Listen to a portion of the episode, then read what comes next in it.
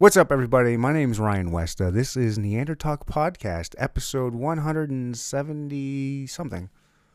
Uh, guest is Kara Quigley.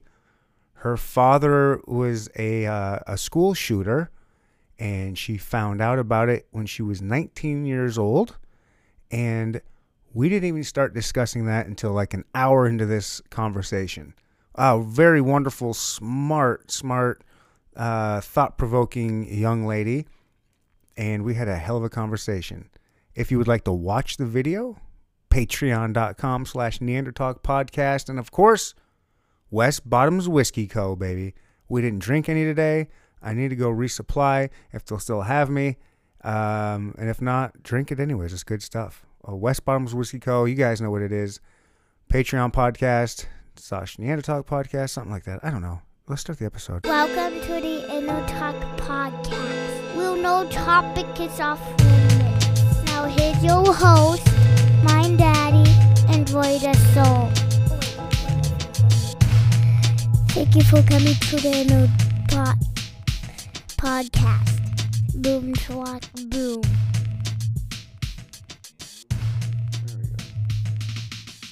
Boom, schlock, boom. All right. We'll start this in three, two, one. Ooh, it got real quiet in here now. We got the headphones on. We didn't even do a mic check. Testing. Testing. Pull this up closer. Yep. And then get a little bit close. We can, we'll do this and we'll, we'll start over here. It's not streaming live or anything. Like that, like that. And then you want to be about, you know, three, as close as you want, as you can to Okay. it, but it's fine. All right. What did you have for breakfast today? A bagel with lox, half a bagel with lox, Keep going. uh, with butter. Oh, there we go. Bagel with lot. That's that's uh uh salmon. hmm I tried that once. I didn't. Ah, and I do like. Or we'll start this up. All right. Three, two, one. All right. Now we're starting for real. Uh, I'm Ryan Westa. Kara, what's your last name? Quigley. Quigley. I thought that's what it was. Okay. Welcome. We were just in a big old discussion. I figured we'd keep going about. Uh, we're discussing abortion, of course. Who doesn't get riled up about that? Very light topic. Very light super uh so you're you're just saying that all basically the reason we brought it up we're talking politics wow how do we just first start you know five minutes into the first me. meeting it's, It's you me. you're super you're super left yeah Super deep. are you super left you seem super liberal like a super lefty Um, I think most people would say that. Yes. okay I don't know that I would. I don't know. why wouldn't you say that I just deduce and observe yeah and study. okay i think you would get a lot of conservatives that would say look it just makes sense i just study too no they wouldn't I know a few conservatives that actually study. Yes. Yeah. Ah, well, I know a few is- conservative professors, and I'll listen to them. you know. yeah, of course Why. Well, how do you do you know conservative professors? Because they're very rare. Um, again, because if you study, I'm sorry, but studying will lean to the left. it just Why? will. Well, Because you think that's reality leans to the left. okay. To, to what point?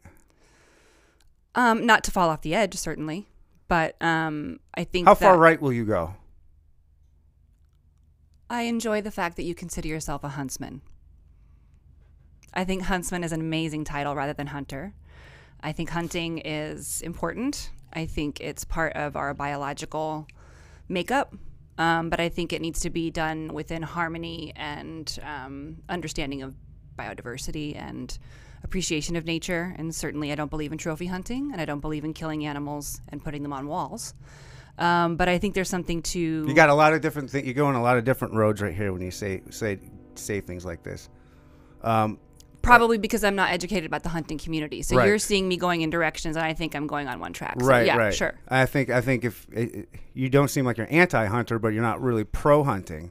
Um, it depends on what kind of hunting you're talking about, right? So I, I'm not. I'm not into trophy hunting. I'm not into like I will kill an animal and I am better because I don't believe in the hierarchy of what- species. right? what is trophy hunting to you? Killing an animal for its head or for its um, prize rather than for its food and utility. it's illegal to shoot something only for its head. You have to take the meat. Does that make you feel better? Well, but uh, right, but we know that this is happening anyway, right? Like trophy hunting in Africa and everything. Trophy hump. Well, that's a that's a yeah. I mean, we can we there's certainly hunting all over the world Uh, I will say North American hunting is by far The most regulated, you most. think? It's most regulated and most well respected by the people that are doing it. Sure. Is- uh, hunters And it, actually, if you get to Canada, it's even better. yeah, imagine it's Sure. um, yeah, um, the hunting community is amazing. Really, Yeah. you'd, you'd be surprised at how how much they love The animals. environment. No, Well, in the environment in animals, these animals that they're killing, and Sure. how much they're putting into it. Yeah. Um, and then when you go, and then so when you look at the African hunting thing, when you call that trophy hunting, there's a lot of misconceptions around that. Yeah, there's a dentist that's going to go to Africa and shoot Cecil the lion, right? Well, what you don't know is Cecil the lion needs to be taken out. And to protect these wild animals that we have, so like rhinos and the endangered species they have over there, they have these on game preserves and they try to protect them from poachers and disease and whatever else. Let's try to manage them as best they can. Well, the only way you can afford that is if you charge some guy to come take out a lion that needs to be taken out anyways and charge him fifty thousand dollars or a hundred, however much it was, five hundred thousand. Then you take that money and it goes back into uh, conserving the the you know animals. It's a really weird, really weird cycle over there where like you you shoot these like uh like like the rhinos. They'll shoot rhinos that are like you know a lot of people that they're endangered, but there's old when the when a male rhino gets to a certain age. Uh, an older age, or maybe not reproducing as much, or not even reproducing at all, and then they're killing baby rhinos. Like they're looking at viable, young, viable males as competition, and so they start killing them. What are you supposed to do? Just let that happen? No, you, hey, we got this dentist in Omaha that's got you know three hundred fifty thousand dollars. He wants to put this thing on his wall. So that's trophy hunting for sure. But they charge that money. And they use that money for good, and then also that meat goes to villagers. Like that meat ain't getting just off to the vultures. So everything's getting used. It's just a real funny way that I don't know. With Africa, as corrupt as that place is, everywhere you go, there's just certain things they have to do. And then when you, you know you got these people poaching them, and they're not poaching. You know, a lot of times they're poaching because that's their last resort. You know, they're desperate. These people are going out there with guns and putting. I mean, they're old shitty guns, and they're putting like nails and screws and metal and just shoving that down there, and that's what they're using. Like that's how desperate these people are. So yeah, it's a crazy. It's a it's a weird situation, but the I understand why people would be apprehensive and think that trophy hunting's disgusting, especially when you see the grip and grin, as we call it. You're gripping your gun and you're grinning because you just got this giraffe. Yeah, it looks bad, but it's not some asshole. Uh, he might be an asshole. Uh, you know what I mean? I don't have any interest More in really likely. doing that. However, he is whether his reasons of doing it are necessarily good or not, he is doing a good thing. That like these animals and these preservers are benefiting from these people that are doing that. So without those assholes that need, you know, a rhino on their wall, they might all be gone. Uh, at this point, yes, that would be true. At this point, right? Um, if you read *Sapiens: The History of Humankind*, you'll know that as soon as humans came to a continent, extinction began immediately. We've been doing this ever since we've been setting foot anywhere on this planet. So it isn't just the most recent that is responsible for extinction. It's been happening since humans have been alive um, because we are parasites, basically. We're uneducated too. A lot with Sure. uneducation, like now. Okay, so to speak to that, uh, okay, again, your explanation of why all this is happening in Africa and the hunting, etc., is all very sound. My my my biggest issue with it is that photo of that kill is not from a person that understands himself to be within the stratum of being or the stratum of the, the biodiversity of a planet. He thinks of himself at the top. And that is my issue. Speciesism is a huge problem because we think of ourselves at the top and we have apex thinking. We have this way of thinking. It's our monotheistic sickness. We're soaked in monotheism. So we fuck everything up by thinking something's at the top hmm. all the time. And so this man in this picture is thinking, I, me at the top, did this down here. Mm-hmm. And that is my problem with that kind of hunting. Absolutely. And it is very different when you sit and talk to moose hunters That's not- that's that go not- up to Labrador or whatever, and, and they talk about the wind in the pines and that feeling and the lake, and There's a, a feeling of being with nature. They're oh, incredible Oh, yeah. environmentalists. I love it. I love it. You know, so I think there are different hunters because there's different people. I mean, there's different. right. It doesn't sound know- like you have necessarily an issue with the hunting aspect. It's the personality. It's that person that does that. it's our not recognizing that we are part of this, not not the rulers of it. Well, sure. Are, so there's no ruler though. No. Okay, that's Fuck fine. Fuck rulers. Who I mean, it's like really like we don't even like it. Don't, that thinking got us here. So I think I think what maybe why we would be rulers or think of ourselves as that is because of consciousness, and we have pro- what we think is one of the highest forms of consciousness out there, depending on your beliefs of hmm, I think after consciousness. But I mean, consciousness is I don't know. I would argue is kind of a gift and something that sets us apart from animals. Sure. S- Sure.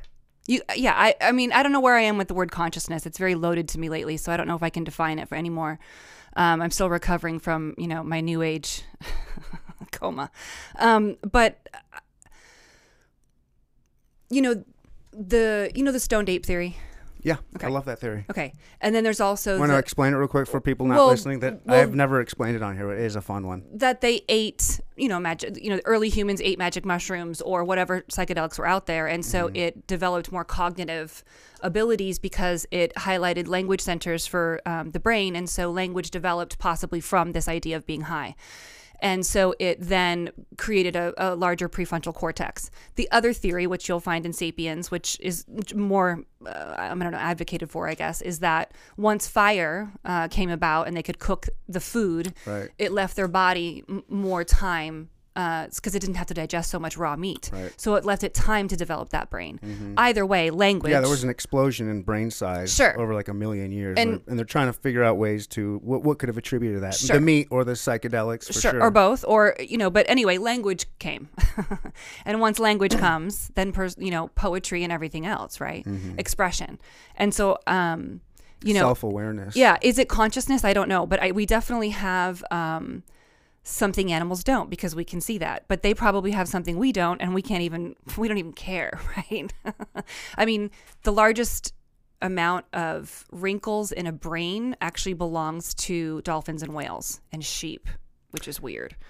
You know, and wrinkles in brain, folds in the brain are a, Right. s- a sign of intelligence, Right. right? And so whales and dolphins have way more than us.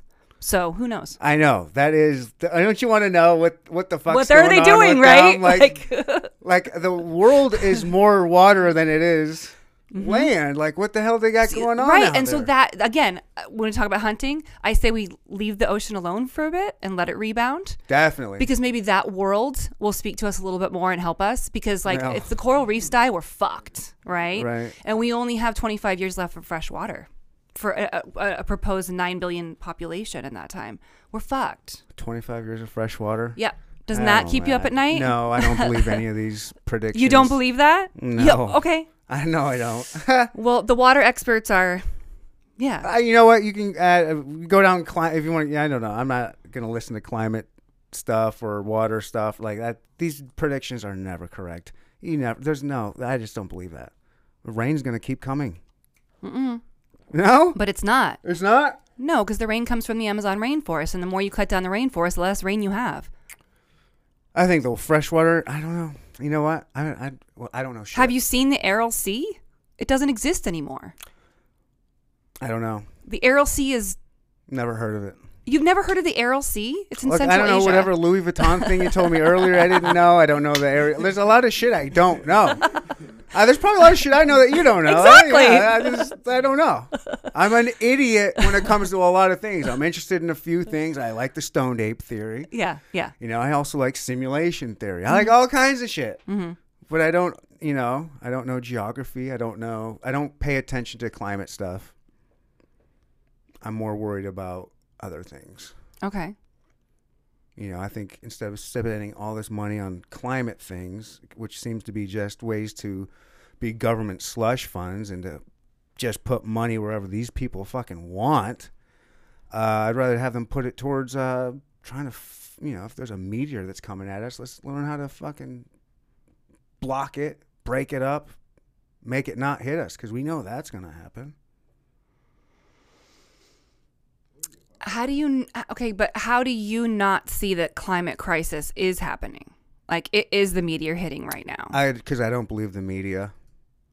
Okay, but what about science? Like that has nothing what about people that have like measured the ice and measured what's happening and studied patterns over 35 years? I haven't studied enough. I haven't. I haven't seen anything compelling enough to make me believe that anything crazy is happening that's going to cause drastic changes in like 25 years or 12 or whatever. There's always Sure. different times. I just don't. I I just don't see it. I don't know. I I could be an idiot, but there's not. I mean. I just don't see enough of. it. I don't trust. I don't trust the media. I don't trust the scientists. A lot. I, I trust scientists, but oftentimes there's conflicting climate scientists, climatologists, whatever. There's all different kinds of geologists, whatever. There's all kinds of ologists that are studying the Earth. I don't know who's right, who's wrong. There's Only a lot of- 3% disagree with the other 97. you know what? It's, go with COVID shit too. It's the same fucking thing. And then we see, oh, well, guess what? Did come from a lab. Well, 97% said no, it didn't. It came from, from some wet market, and the other 3% got censored. Like, when you get to a lot of scientific thinking and a lot of scientific community, it is a lot of just, I don't know about dogmatic, but it's just a lot of one line thinking and it's like consensus thinking. They get in their own little groups. And if you have a differing opinion than these people that spent their whole lives coming up with, you get pushed out. Look, I mean, it happens with all. I mean, uh, uh, Egyptologists. You know, there's there's that whole, there's there's a dude that thinks like, no, you guys are like twice as wrong on the age. It's twice as old as you guys even think it was because there's. And then he gets like other scientists involved. I think I can't remember the name. Uh, Robert Schoch maybe might be a name. Randall Carlson is a name, and there's another guy, Graham Hancock. Like these are guys that are going, that have been going against that, and then they've been they've been looked at as kooks. My only point is, I don't know. I when there's conflicting scientists that seem like they have just amount of same amount of education as these other ones, and they're battling it out. I don't know who to believe all the time, and I don't believe predictions. I just don't. That's my thing. Predictions are very rarely coming true with I mean, they've been doing climate predictions for since Al Gore, which isn't that long. Mm, they've been doing climate predictions since the 1950s. Well, since I've been paying attention to it, I've Sure. only been alive for 42 years. So since I've been paying attention to it, like, I don't know. That's where I'm coming from. So I don't, I don't put a lot of thinking or brain power into thinking about climate change. Right, but it takes no brain power to understand that 3% of scientists against 97% of scientists is a pretty lopsided um Right. you- But that was know. what I was saying. The same thing with COVID. Same thing. Right, but these 3% are not some heroes trying to say like, "Hey, we're going to come in and, you know, f- fumble with the system." More than likely, and I'll get I'll take your cynic- cynical road here for a second. More than likely these 3% are funded by big oil. And so Oh, sure. their agenda is going to be to cut across and into this data which is real that has been studied since the 1950s. And- I'm not saying I believe the 3%. but all the predictions have come true Like what? like the increase in carbon in the environment, the proving now of the greenhouse effect that actually all of these things get trapped in and make it hotter. That was a theory, and now it's proven. Okay, the fact that we did heal the ozone uh, hole that we had over In Australia? Yes, we healed that hole. We could do that. So they've proven it. They've shown these things. Okay. Well, again, with my cynicism coming, again, whether it's, I, and I'm not saying I believe either side. I'm just saying there's a lot, there's conflicting. I don't know. When you get governments involved, blah, blah, blah, let's go down that road. But I'm going to go my cynicism even more. You got China and India. What the fuck are you going to do with them? If we stopped doing everything, just North America, what we can control, that's not going to put a dent in it compared to what China and India, Brazil, Mexico City probably. I don't know. Like there's Yeah, pollution. well, we have to work everywhere. together. We live on the same planet. Well, We have to work together. We spin around in the same direction at the same time. all right. Well, yeah, that's We're in one place. not happening.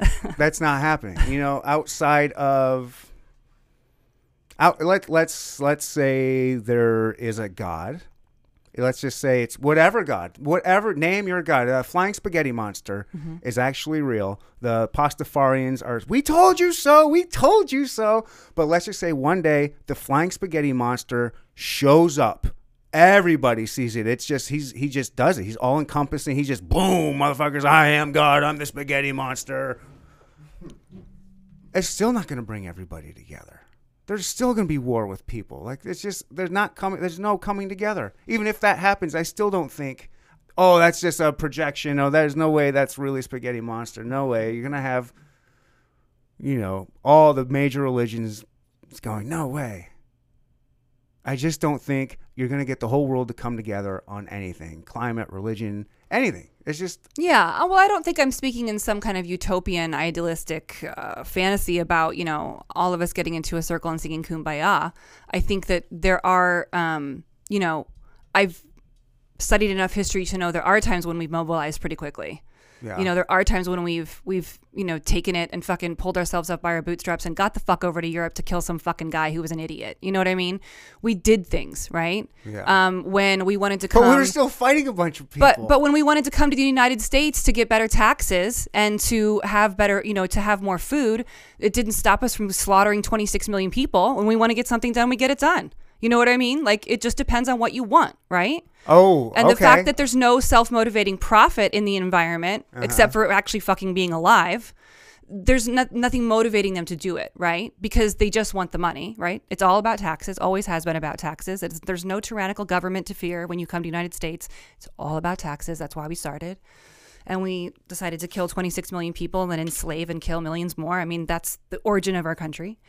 So if you're looking at if we want to get things done, we I don't can- know. Did we, can slaughter get- 26 million? Yes, we did. We can get shit done. Wow. Well, We so are you? So done. would you be? We went to the fucking moon. I say this all the time. Eh, we went we? to the moon. Did we? Yes, we did. Why haven't we been back? What? Because there's no reason to go back. That's why Hmm. they they were like, oh, we did it. Mm, good, great. Now what do we do? You know what I mean? to put a base up Mars. there? Mars is the bigger place. You know what I mean? That's that's all they want to do. It's that's all.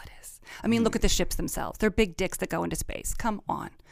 So, um, it's you're are you right. an, are you anti space travel? Um, yeah, I'm not anti space exploration, but anti space travel, yes. Why? Why would you be anti space exploration? Because I think it's another distraction, just like religion is, to get away from the problems we cause for ourselves. And until we learn how to look in the mirror and see that we are our own problem, we have no right to go traveling off into space. Why are we a problem? What is the problem? We're destroying our own environment that we live and breathe on. You don't think we'll always find a reason, a way to live in it? We're not living in it. We're killing it. Maybe. We are. The oxygen levels are so much lower. well, what if we adapt to it? Is it ever going to get suffocated we out with no, oxygen? No, because we can't adapt to the rate. We can't adapt to the rate that you it's don't happening. think technology can do that? no. And I, if you're one of these people that believes they can just like get a jet and like inject it with ozone and fly ozone around in the environment, which they've tried to do, like No. no. No, I'm just thinking more biological technology. I mean, we can adapt to anything. We we've proven that. We've shown that, That's right? the saying. lactose gene that came out of okay, so right, so out maybe of we, Africa. You know what? Maybe we go underground. Maybe we build build big giant can't live without stations and we live You underground. cannot live without sun. artificial sun. you cannot live Vitamin without vitamin D tablets, artificial sun. Mm, that'll work for a while. But again, How long do we need? And until we just do, we live underground as a as human as Sure. human beings for until the reset till the Earth resets after a few thousand years or something. Then we pop back up. Who's to say that can't happen? And what would be wrong with that? It's just a different way of living. I mean, write that book. I'm into it. yeah. Write that book. All right. I'm just saying we don't know where things are going. We don't know what. Right, but you have to understand without real sun, without the cycle of it, your body. All right, um, but you're against space doesn't. exploration because you. No, I'm for space exploration. Or I'm space against travel. space travel. Okay, I'm for space travel because I think consciousness is a gift. And I think if we lose consciousness, that's a shame for the universe. I think it needs to live on. Okay, explain to me how we have not already lost consciousness by the disaster we've created. I don't know. You seem to be pretty conscious. Isn't it kind of nice? Yeah, but if you're saying like you don't want to lose consciousness, my argument is we have already lost consciousness because we haven't cared for each other. We haven't cared for what we've been given. And so we're going to go out again trying to achieve consciousness. I think a lot of beautiful things have been created with consciousness. I think a lot of love has been created. I think a lot of wonderful amazing things because of consciousness has exploded all over this planet. And sure, I mean, the planet ruins itself. Well, I mean, The planet does not ruin itself. well, I mean, in your definition of killing things, I mean, how uh, we've had mass extinction events many times with like super volcanoes and Sure. meteors and shit Sure. like that. Sure. Like, shit's just gonna happen. Like, Sure. But we got this cool thing called consciousness that creates beauty and, and makes beautiful. I don't know. I got kids. I never knew that kind of love existed till I had kids. Sure. it's fucking insane. It should be illegal. Yeah, you yeah, should yeah. not. I, I do not. I wish. I, I, just. I, I. I wish I was ignorant to that feeling of that amount of love because it's way too. It's crushing, isn't it? It's soul crushing. Yeah. It's just I can't handle it. yeah. I don't. Your whole life, your whole life lives outside of your body. It's Yeah. like, what the hell? It's yeah. amazing. Yeah. Um. So like that, I don't. I mean, that's a beautiful thing with the consciousness, with having con- conversations like this, building artistic art pieces and and monuments. I mean, you go back to early man. I mean, we got pyramids. We got uh, ruins all over the place. Like people have been doing shit. I just think that's all consciousness doing cool shit. Okay. And it needs Do you believe the planet is conscious?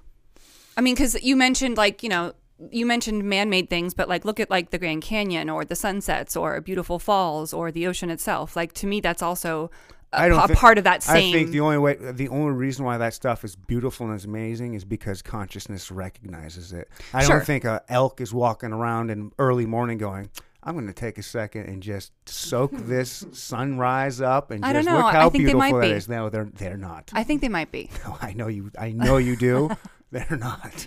because I think that they're in tune with different things happening that we can't even understand. Their their eyesight, their hearing, their smell is off of our spectrum, so we can't determine. Their eyesight's not off. Their smell is off of our spectrum, but everything else is. Well, and I'm speaking animals in general, like Oh, okay. whatever mix of that is. Sure, you know, sure. so they're experiencing things that we can't experience, and I think that it. I mean, I'm a census person. You might be a census person. Like when with my senses, you don't get turned on in any aspect. I'm like, wow, that's amazing. You know, like a dinner could be like huge, right? And so we don't know what's happening with them either. They might find something pleasant. They might find something um, No, they're instinctual beautiful. and they're just trying to live and procreate and just survive. They're just trying to survive and pass those genes on. That's all these things are doing. I don't know that we can. I'm okay. No, we can't. We study at the, them. at We- the base sure at the base sure but there's a far more cooperation going on too than than people used to get so people used to look at the dynamic of animal especially herd living as competitive and now the dynamic has changed that it's actually cooperative because you know we see death as vicious and awful and the alpha structure is vicious and awful but actually it's much much more cooperative so i think there is well, the circle of life. The Lion King taught us that. Oh, well, okay, good. So, uh, but I just think there's a lot more. I, hate to say anthropomorphic. Like, I don't want to put. I don't. That's wanna, what you're doing, though. I don't want to. I know. I don't want to seem like that. But I'm just saying, like, I don't want to also n- not assume that there's something might be happening that we don't know. I always want to. I mean, again, brain folds. I don't think we I, don't know what's happening. Well, just like you, you know, you say that there's climatologists studying everything and they see this stuff coming. Uh, there's still people. There's people that study these animals and they're like, I mean, come on, these things are just they're food. You know? uh, yeah, but n- they're not industrial food. No, I mean, well, we've no. I mean, if you're going to talk fact- factory farming, that's my big like Well, totally no, against that. No, that's why I wish I could hunt all my food. Sure. That'd be the way to go.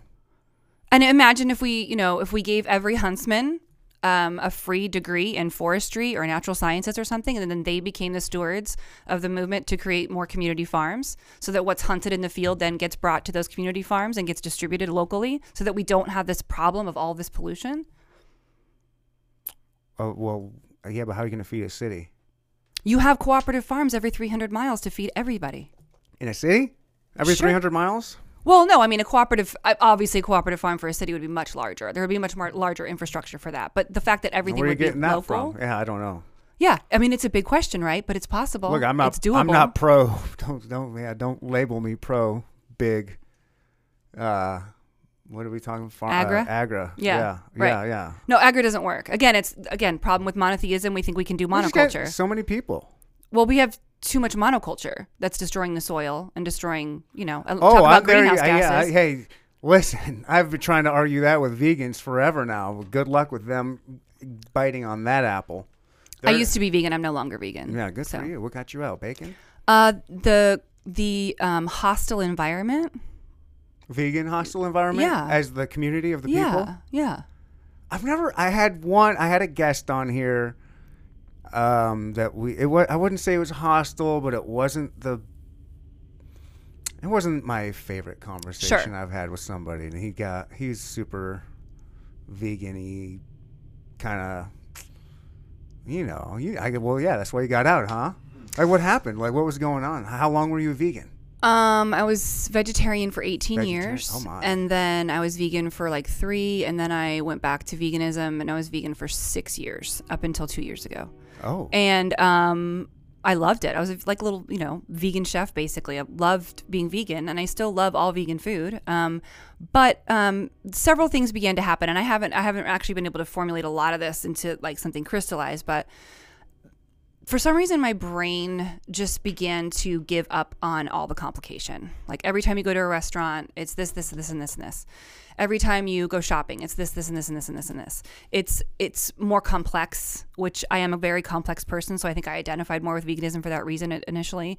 But then everything began to be this mental it it just took up too much room in my head anymore to have to fucking think about substitutions and what to order and everything else also um, and this is this is something I, I don't know if i can even put into words. There is something about cooking a family recipe and feeding it to your own child. There's no i don't know it's a gift. It's a i don't know it's a presentation. It's a way of saying this i was fed with this and i want you to have this you know? And as a Norwegian, all I can say is that like um, a good winter meal is how you sustain relationships, you know, and and it's like cooking that stew for my child was a mentally healthy experience in a way that the vegan couscous wasn't. Um, the third reason I would say was oh wow, that's an interesting reason. Yeah.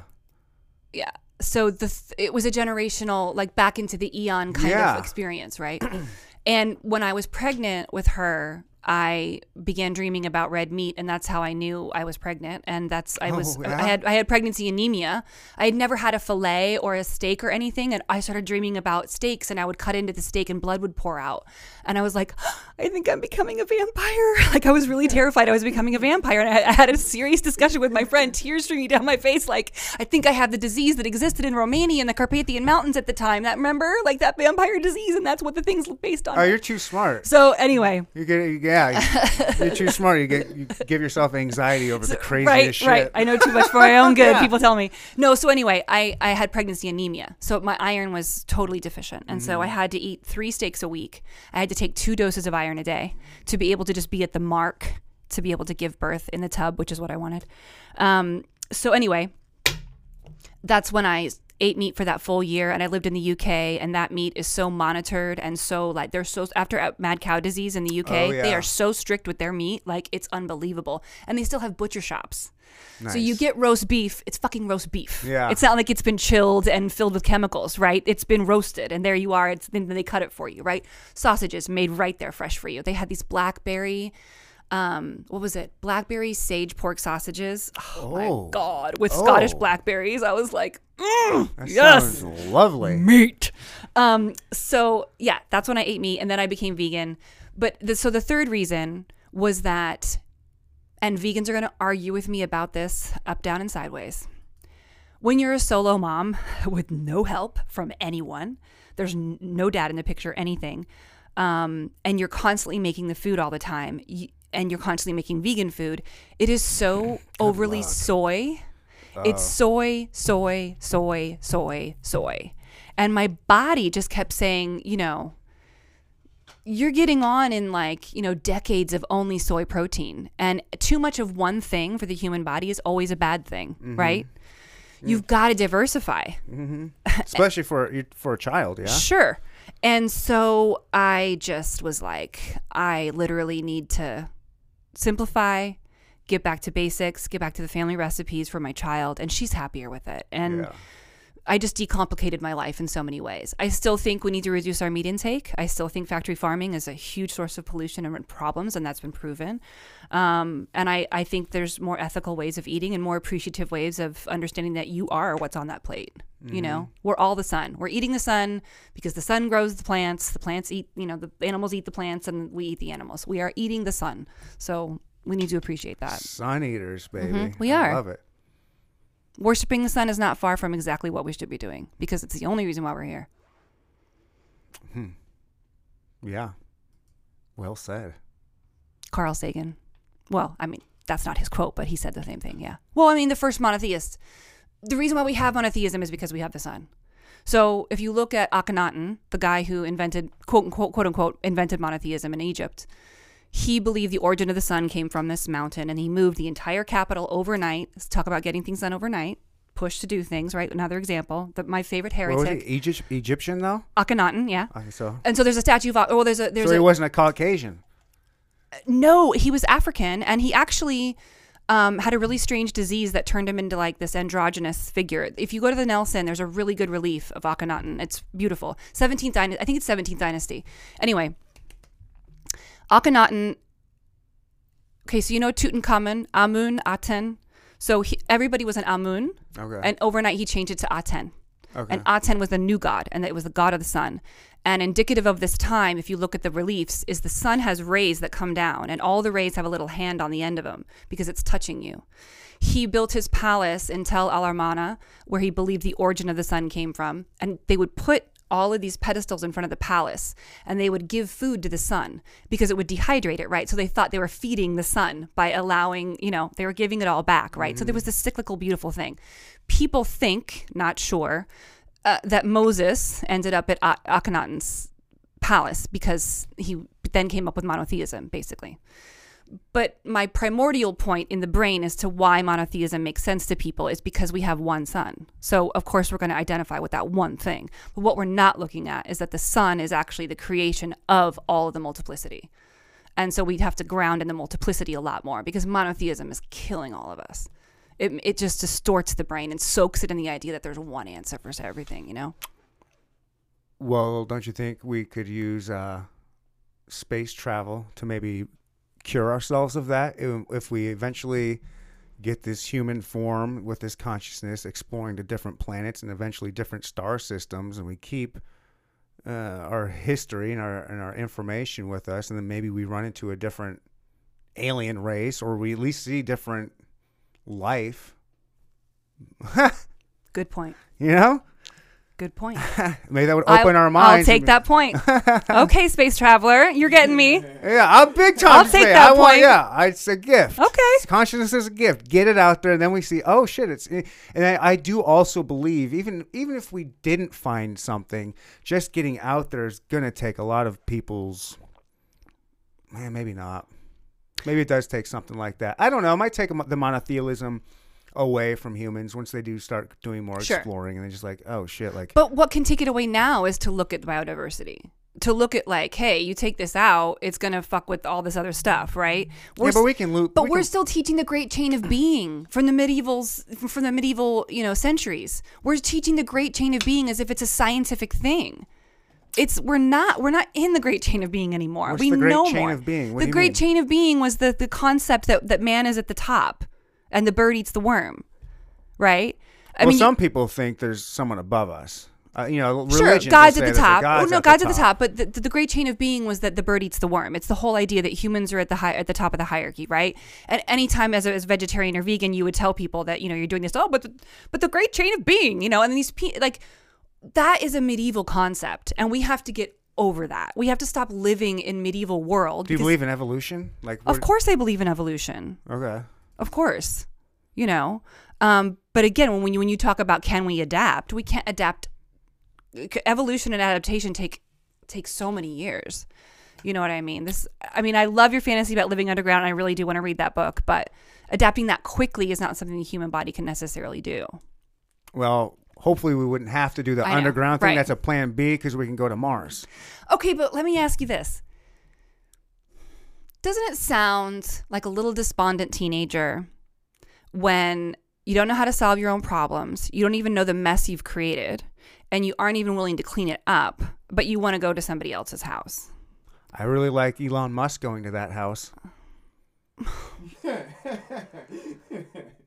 I mean, You know what I'm saying? yeah, but it's not it's not like we have to solve our problems first that we've done here. Man, he's like, I'm. He's doing. Elon Musk is doing the best he can for here, helping solve our problems. We got wonderful scientists trying to solve different problems, but like, I, I I'm only going to live for you know, Elon's only going to live 80, 90, 100 years. You know, for lucky.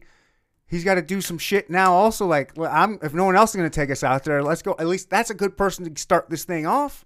Okay, but yeah, but my social justice mind is telling me that all of those dollars could also be spent refurbishing and redoing a bunch of neighborhoods that have been Well, that's decimated. where. Well, that that's ridiculous. That- Why? That's because there's so much fucking money and corruption that goes involved. Do you know? Uh, here's here's a homework I'd like you to do. A little homework. There's do. not corruption in space travel? Sure, there is. I mean, the fucking start the NASA program started with Nazis. Of course, there's corruption, but it's. I think it's a lot worse when you look at. Do some homework. Go do look at how much money California spends on its homeless problem. Oh, California is terrible. California is terrible. And actually, you want to talk about like where I'll go to the right?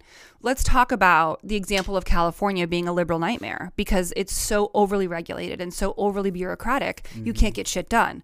However, I would also say because of the population of California, and it's like what the sixth highest economy in the world, um, because of those special circumstances, there needs to be a different type of governance in California. And I think that there should be more senators than just two.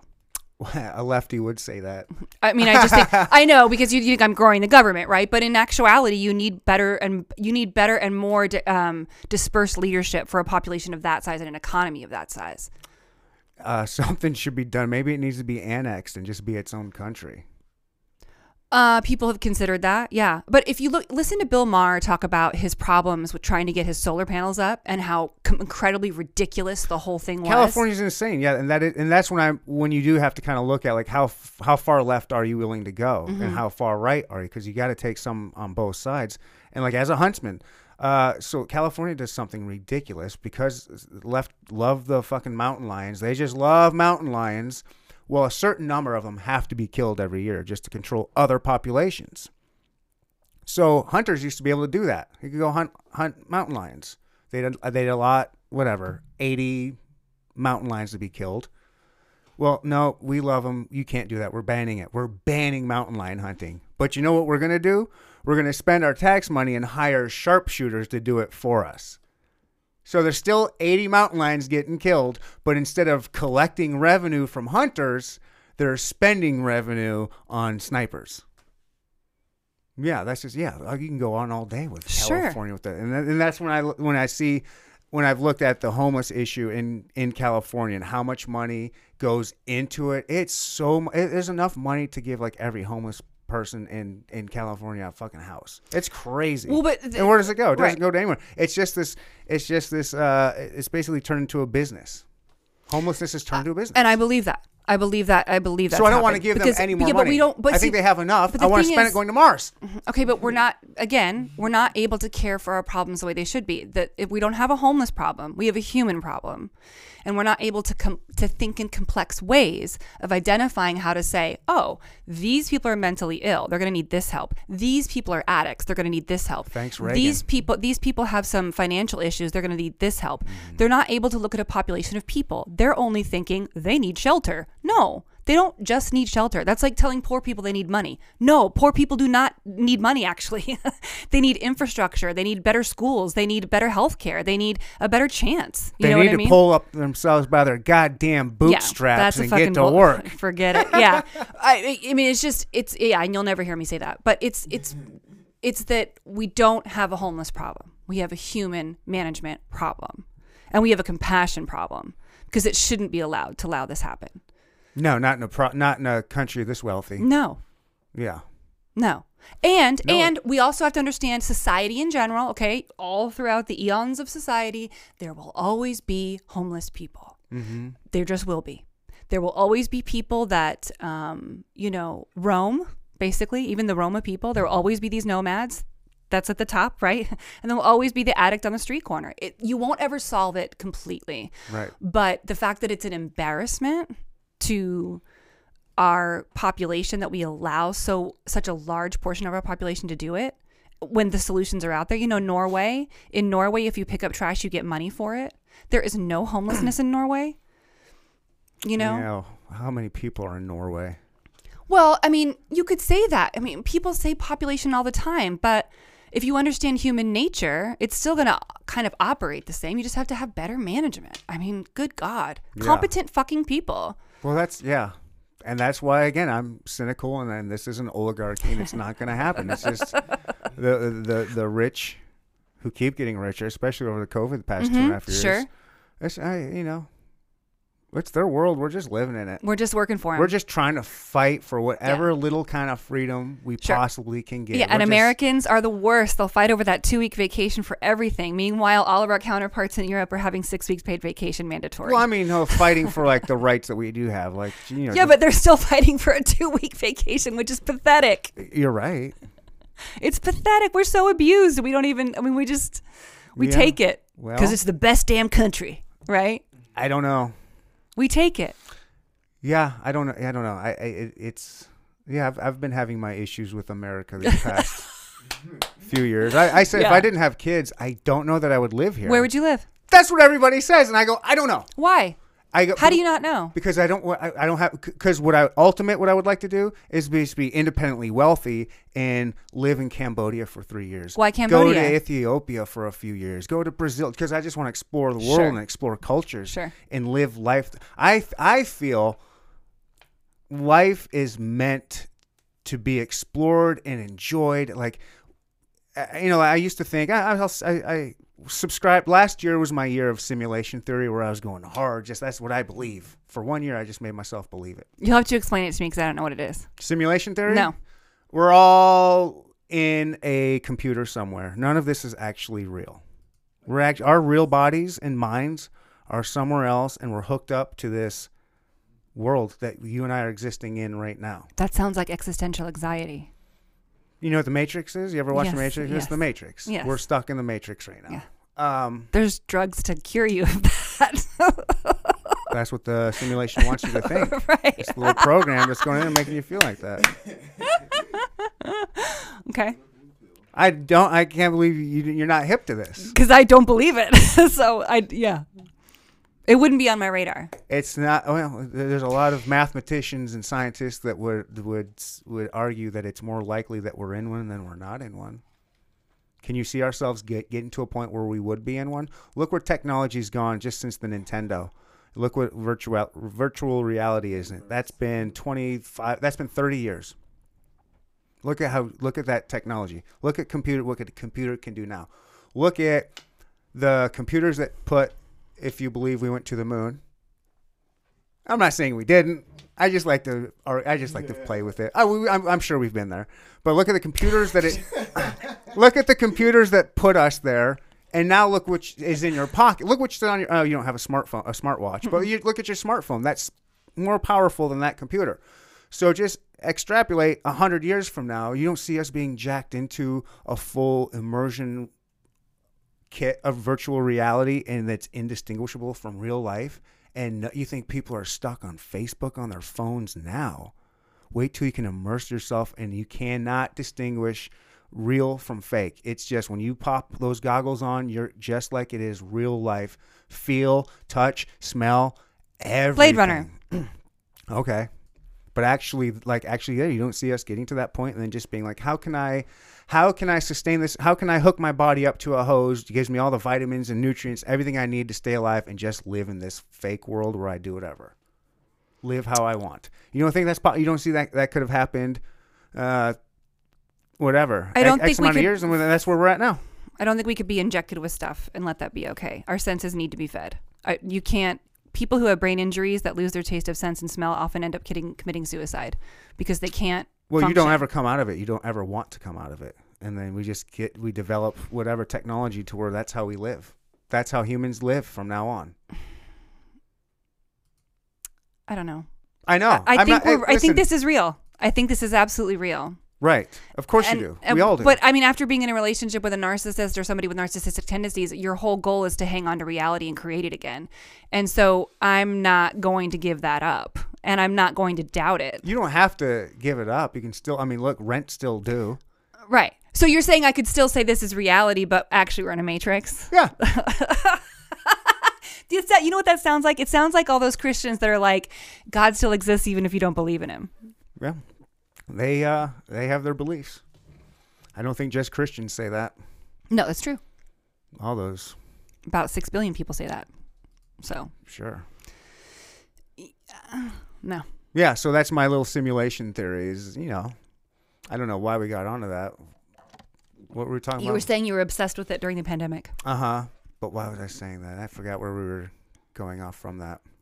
Space travel, Mm-hmm. Elon Musk. Elon Musk is great. Hmm? I know. You had simulation. th- okay. I, I asked you to explain simulation theory. Yeah, I went down a rabbit hole I of the know. simulation. Now I forgot. You, you was talking about uh, phones being so. Uh, Well, that was you know the phones being yeah, but that was That was just that was simulation the theory. pr- showing to you. If you don't think we're in it now, you could see ourselves I getting hate there. this. How do we get back? How do we get back? It's all right.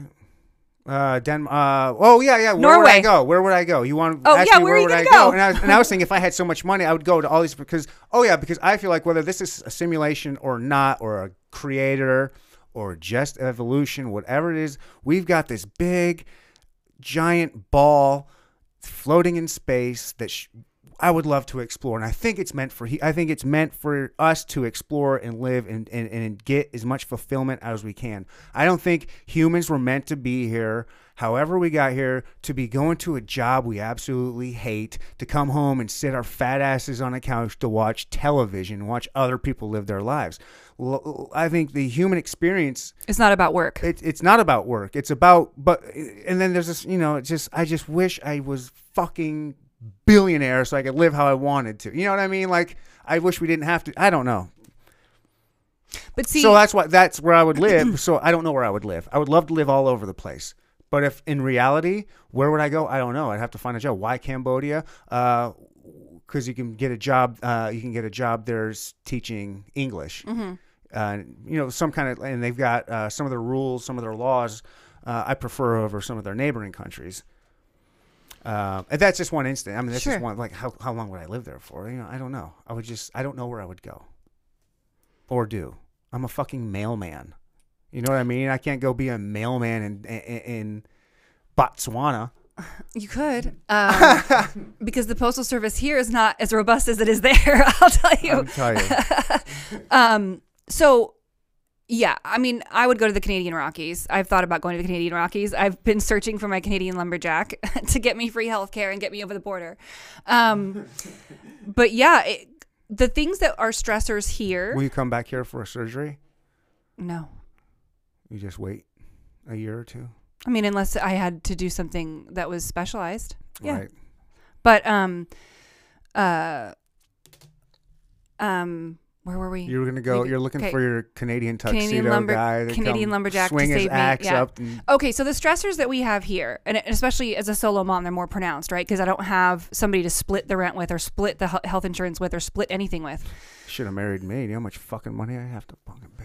So yeah, well, but exactly, and I, I don't have child support either. Like I don't have anything that's helping me, right? I'm trying to do the thing that the heteronormative orgiastic world has set up for two people, right? Because we are living in a heteronormative world. Um, so healthcare, um, espe- specifically to Kansas City, the lack of public schools, um, uh, things like, um, I mean, I would receive aid certainly uh, based on different circumstances than there are here in the in the United States, in Europe. My healthcare would be taken care of. Had I stayed with my child in Europe, I had her in Ireland. Had I stayed with my child there, they would have given me money to finish my PhD. They would have given me housing to finish my PhD. They would have done anything they could to help that person who's given birth to a citizen. Mm-hmm. And in the United States, I mean, it was so. I, even when I landed here after four month, with my four month old coming back from Ireland, even when I landed here, the difference was so pronounced. Just, I mean, if, if if I could create a metaphor for like my experience of America having a child, it was when I met this the flight attendant as I came onto the plane coming back from Ireland, and she did not help me with one fucking thing. I had a baby, I had a stroller, I had all this shit. She did not help me once. When I boarded the plane in Ireland the day before, Must have been, huh? the guy held the baby for me, cooed at her. You know, the, another guy took the stroller for me. Somebody, I mean, this was a cooperative effort to help a mother. I, uh, and there's no motherhood ethic like that in the United States because mothers are hated because women are hated in the United States. So they make it extremely difficult to survive here and live your dreams. Whereas in, in Europe, when you're talking about that the planet should be explored, that's the ethic of socialism in a, in a sense is that the planet and its people are very important. So that mandatory six week vacation is for you to explore the planet. And in some countries it's nine weeks. But you have to take it. Mm-hmm. Because if you don't you're going to be a fucking dickhead. Yeah, you're going to be stressed. Yeah. so that's the difference that's why i don't like america right now Well, I took my, uh, I have a five year old and an eight year old divorced dad. I took them on a plane ride to Michigan for Christmas, and they couldn't have been nicer. They helped me out in every which way they could. They were super nice to me. yeah good So I think you just, you just ran into it. Like I said, we I have an asshole problem. I know. You know what we have? we do have an asshole problem And it's just, But we also have a brain occupied problem because we're so stressed. Everybody's so busy. Everybody's doing everything.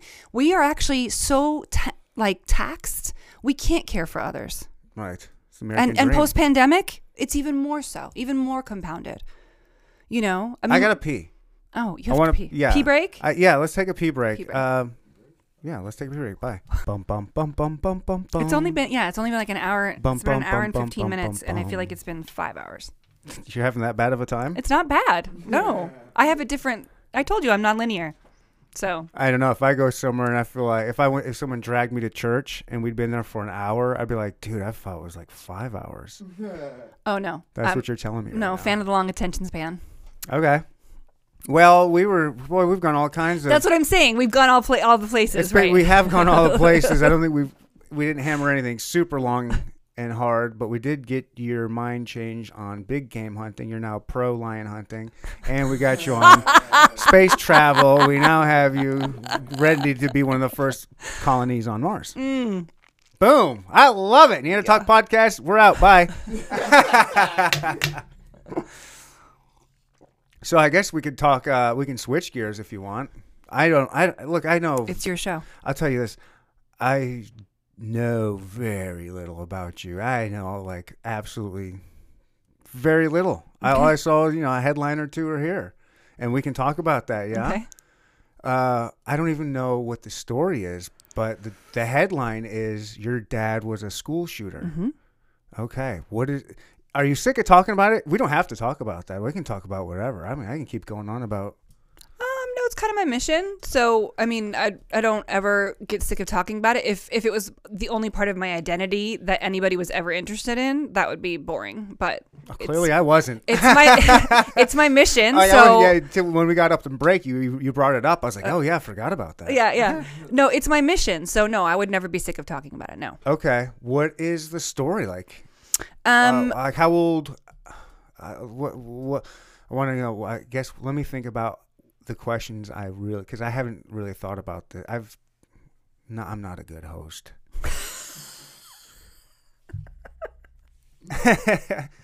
uh, so you when did you find out? I was 19 years old on October 22nd, 1993.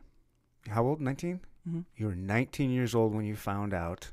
How how old was he when he did it? 22, How old were how old was he when he had you? 42. So 20 years later. hmm Okay. And then 20 years later, he told me. Okay. At 60 something? hmm Wow. Why why wasn't he why isn't he in prison? He went to, uh, he was sentenced, he was given a life sentence and sent to Farview State Hospital for the criminally insane.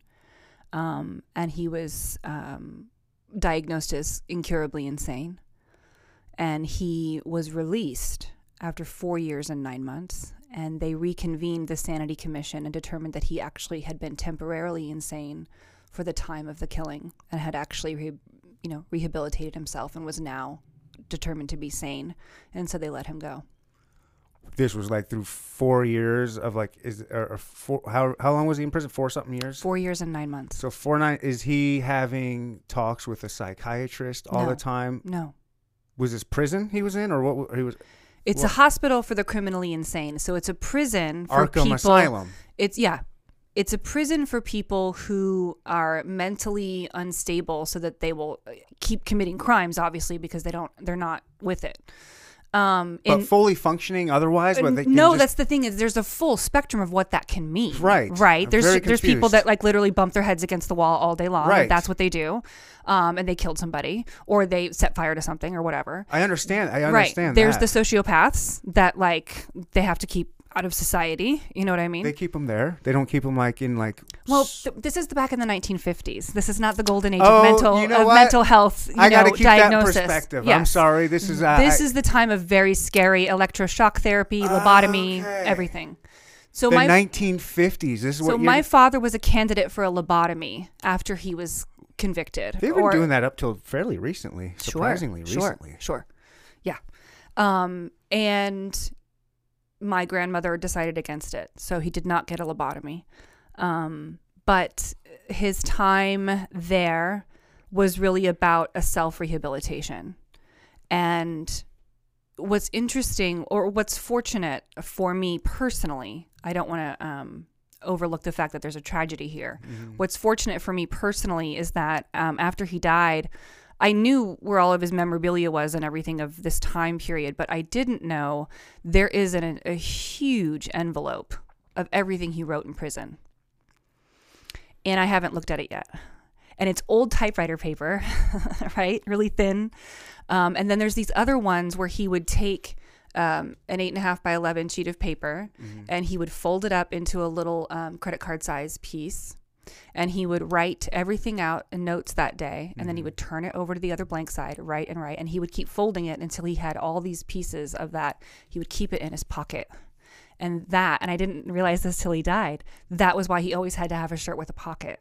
It was Oh. a thing from prison Okay. that the notes would be taken or uh, whatever. Something about prison. He kept all the notes.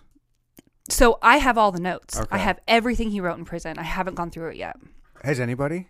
No. It it's just it it's so uh when you deal with something like learning that your father killed someone. How long that- ago did he die? I didn't know he was. he died in 2018. So when you kind of experience this, which I don't know how many people have, quite unique. No kidding. But but then the layers get added on it. They, you know, he just didn't kill somebody. That also means he's a murderer. It also means that you know that, that the layer of the school shooters. And then you go through living in this country during this era where school shootings are all the time. It impacts me differently than it would most people, right? So you tend to go through a lot of um, it ruling your life as trauma would. And so when you finally get your brain around it and you're able to kind of live a normal life and not be so traumatized, even though every school shooting has its own ingredients that do traumatize me. Um, I don't always want to take that journey into sitting down and reading his shit from prison, you know, because it takes a lot of emotional work to kind of sit there and remember that's your father and he's trying to grasp and understand why he killed another human being. And he's trying to figure out how he's going to be able to function in society because he knew very early on that he he had the capacity to be a normal human being. But at the time he thought he would never get out. And he always told me if he stayed in prison he would have been okay. He had completely resigned himself to staying there and he started a print shop in the prison Wow. and started a school in the prison. He, he taught history and science and mathematics. My dad was a genius. So he taught all of these classes. Um, he organized AA meetings, even though he'd never touched a drop of alcohol, because he loved the camaraderie and he loved the 12 step program. And he, This is all at a very young age, too. 22, yeah, so 24. exactly in his early 20s, he basically didn't. I mean, he he just became a, a leader in the prison in the way that he could. I mean, starting the school and and doing all these things, and so eventually, of course, they were like, So he seems like he's fully functional. Mhm. And how many other people? I wonder how many other kind of fully functional people were in that prison too. Probably quite a few if he's running all these programs and teaching. Yeah, I, I don't, I don't, well, I mean, yeah, there's levels and spectrums, Right, right? yeah. Right. S- sure, sure. I mean, and he talks about the different levels of the facility. So the top level was like the suicide ward, and um, they were all naked all the time. Oh, oh, that makes sense for Yeah. that line of thinking back yeah, then. no pens, no this, Right, that, right? right. Nothing. They were Ah. whole floor of naked men Huh. who were raped continually. Oh, know, yeah. well, uh, I know. So you learn these things about your father. It's just a lot to accumulate. That that person, the kind of stuff that he went through. the person that loved you and taught you how to be a moral human being, went through all of these things. he told you? He's the one that told you. Yeah, Why did he tell you? Because he'd had a heart attack that year, and he knew that um, if he died, he didn't want me to learn it from somebody else. That was his biggest fear. And then I had to learn that every single person on his side of the family already knew. They were raised with it. They knew it. They all knew Bob Bechtel killed somebody. Okay. And I, I did. I, then I had to like. I was like, I just, you know, every family reunion kind of flashes through your mind, and you're like, and you kind of realize your dramatic irony. They all knew that I didn't know. Would you have wanted to have known? No. Are you glad that they were keeping it from you Yes.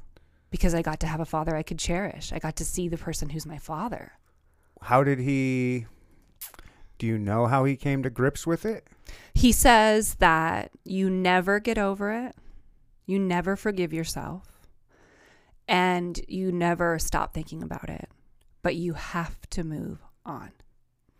He says you do no one any good by staying where you are. And very true to my father's moralistic backbone, you can't do any good if you're just staying still and wallowing. And his whole point when he got out of prison was to just do good. Wow. Did he do good? He did. What did he? So, So- after he gets out, like what? He just goes. So it's his mom interesting. for a little. Like, no, he has this incredible academic journey. Um, I where guess I guess schools can't keep you from. Com- well back then, Back there, then, back then no it wasn't. Yeah, there was no felony question, and he wasn't convicted of a felony. He wasn't. He was found innocent because of temporary insanity.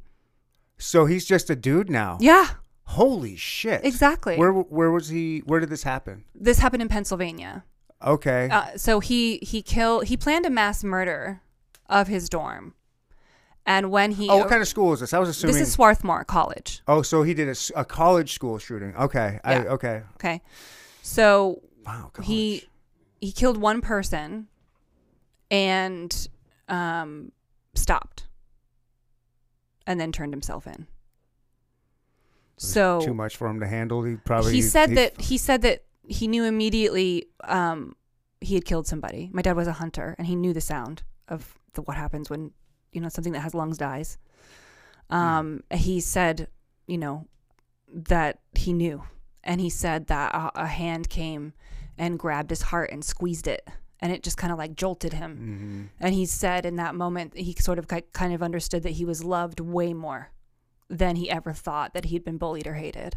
You know, he'd been bullied from the age of four, and it created a pattern in what I consider to be like a syndrome that these boys are experiencing. I mean, in mm-hmm. terms of how I've studied the subject and come to understand it, there is a syndrome that is occurring inside of these brains mm-hmm. that has to do with American culture, guns, violence, um, bullying, school social structure, and the hero myth dynamic. Mm. And these things get swirled. You know what I mean? It's a cocktail. It's not like just one or two things. You know what I mean? You can't just say, "Oh, he was a loner." It's like, well, not every loner picks up a gun and shoots people.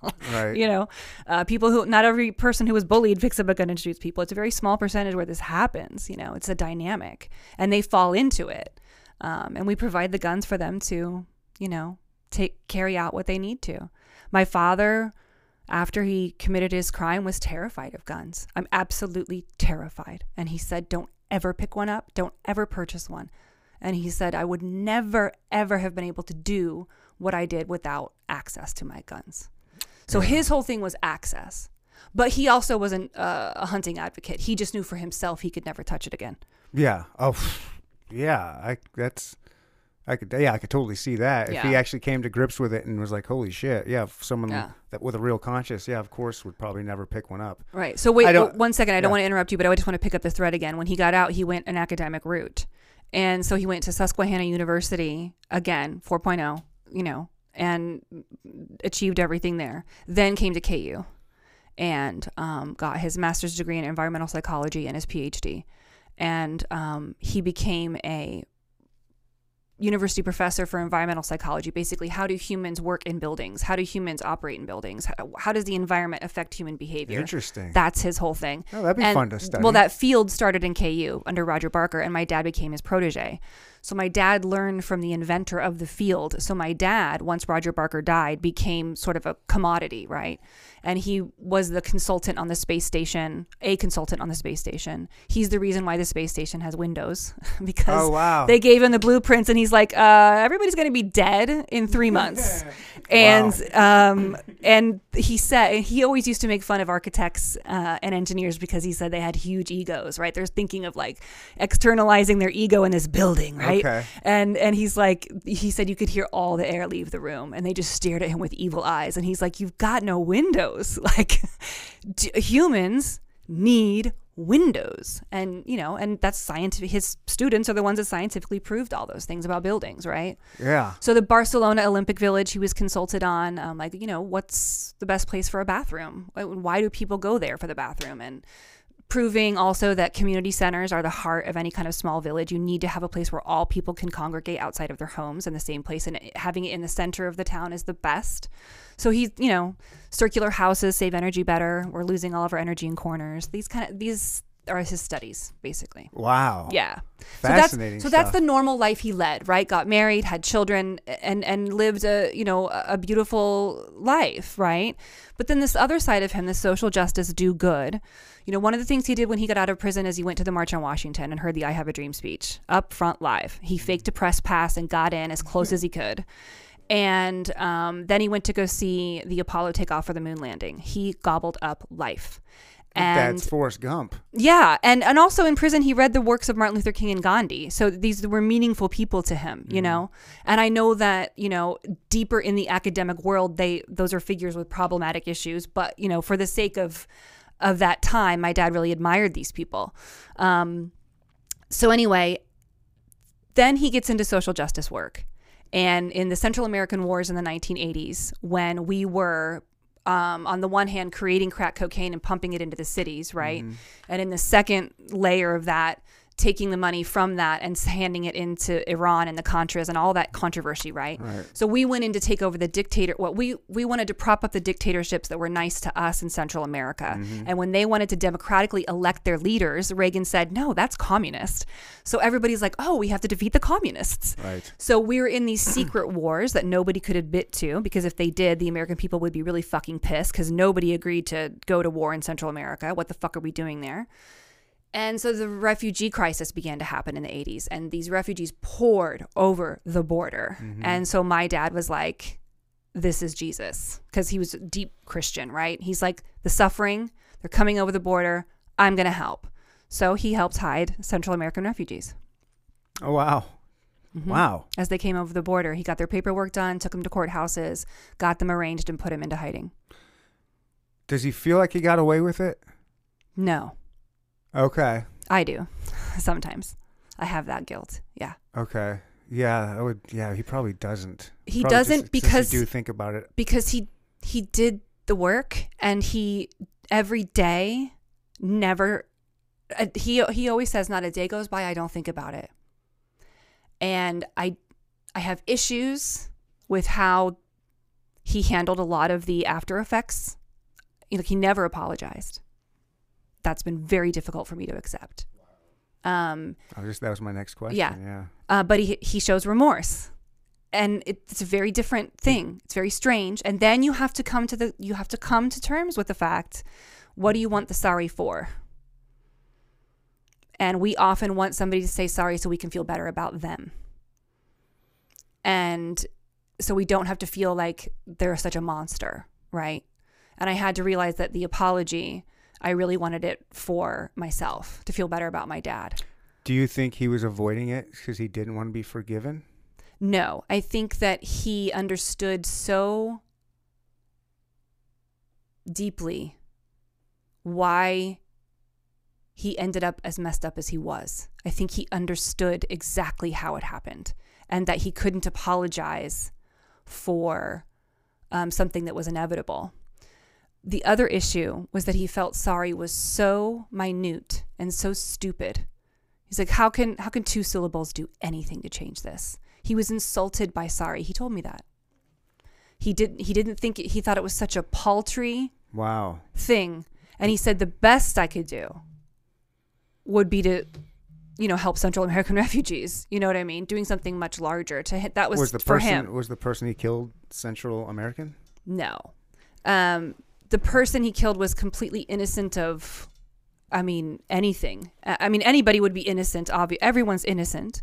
I'm just simply pointing out that the bullying he experienced on campus would, did not come from this person. And so when you talk about the bullying syndrome that these boys go through, the whipping boys that experience the bullying and they get their guns, you have to understand that there, and my dad told me this, the point is to wipe out everyone.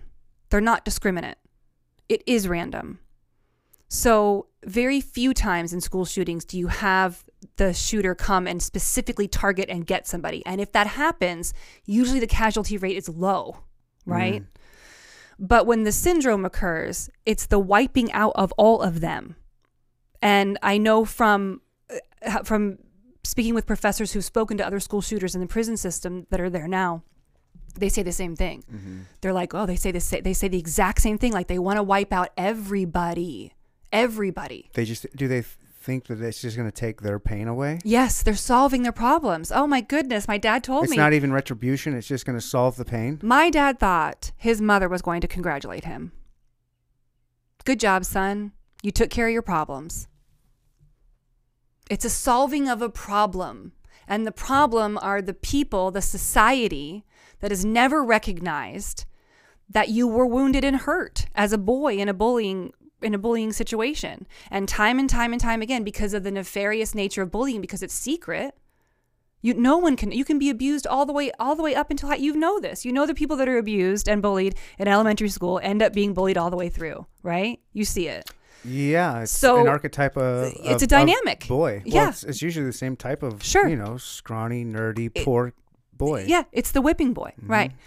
And in alpha dynamic, you need a whipping boy actually, because that's how the whole pack works. But anyway, um, yeah. So uh, the syndrome is to wipe out everyone because everyone is the problem because you you have warped your brain to see the world as an uncaring world that has never cared about you that has never listened to you that has never actually um, taken into consideration that you've been wounded at this place called school that you have to keep going to every flipping day so the place you were wounded as a child when the bullying started is the same place you're still at every day. And so place is very important and school is the only place for children as they grow up, right? It takes over their whole lives. Place, you know, school and home. Um, so um, my father never said sorry, did lead a life of remorse and redemption, and was an incredible father, an incredible human being, eccentric, amazing, um, and taught me enough about morality that I ended up grieving deeply for the person he killed for many years. Until you have to just wake up and say, like my dad said, you have to move on. You know, you you you are not your trauma. You gotta keep going. Who the the victim are are the, are was it a, a male, female? Male, eighteen year old. Is, is his parents still alive? No, but I did contact his brother and I met his brother. I did my own little um, sort of restorative justice, and I never told my father I met him. How did that go? Um, Was he older or younger brother? older. Oh boy.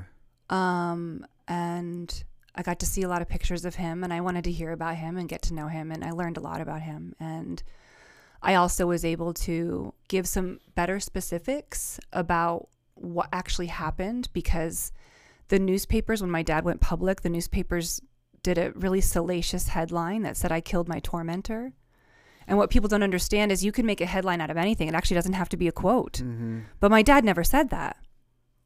And so when they read that, and then everybody who's still alive from the dorm reads that, and this underground sort of pipeline starts going back and forth amongst these guys who were there saying, What the fuck? You know, they were really upset, really mad because the person my father killed was not a bully. And they were adamant about that. And then many of them were adamant that there was no bullying. And then some of them actually that I spoke to said, you know what? We were not very nice. And, and it was rowdy. And in fact, I talked to one guy who said that he asked, asked for a transfer out of the dorm because he couldn't study because it was so raucous. Did wow? Did he accept your answers or apologies, or did he Um, look at it as a he does not- justification? What's interesting is that I think, and I don't want to get too far into this only because I told him I wouldn't ever Okay. use it to promote anything, which I don't think I'm promoting anything except, you know, healing of a nation. But I just think that um, I was able to put to rest this idea that in any way his brother was targeted or that in any way my father like decided it was going to be his brother. Okay. I wanted him to understand mm. that there's Yeah. there's a nature to this thing I'm talking about that is random. And you need to understand that. And I think that that helped in in a way that was over the decades for him of healing. I think it did kind of like he was like, "Oh, okay." I think that was that would have like yeah uh, that probably would have gone a long way. Like if your dad would have apologized it wouldn't just be i'm sorry and it moved on. I imagine there would have been a conversation and maybe he could have alleviated some of that. Just like you know i i'm a curious guy. Like the cur- uh, curiosity killed the cat i'd be the cat every time like i'd be like why though why did he target my son why did he target my son And the whole Yeah. time Mhm. i would have wanted that answer Well, back then, so um, when I talked to the guys from the dorm, um, back then they were all understanding that my father was mentally ill. They all they were like, "Wow, okay." N- none of them were. Um, uh, none of them hated him for him being sick. Let me put it that way. You know, they understood. Wow, you know, we didn't know. Um, so there was actually a great deal of compassion there, and I think I think I, think you're dealing with Swarthmore graduates. These are educated people that come from these, you know, beautiful, rich white backgrounds. You know what I mean? They're they're gentle people. Um, okay uh, so they're kind and and uh, they they they understood my father was ill. Um, I think there was communication between my father and um, his brother, uh, the, the victim's brother.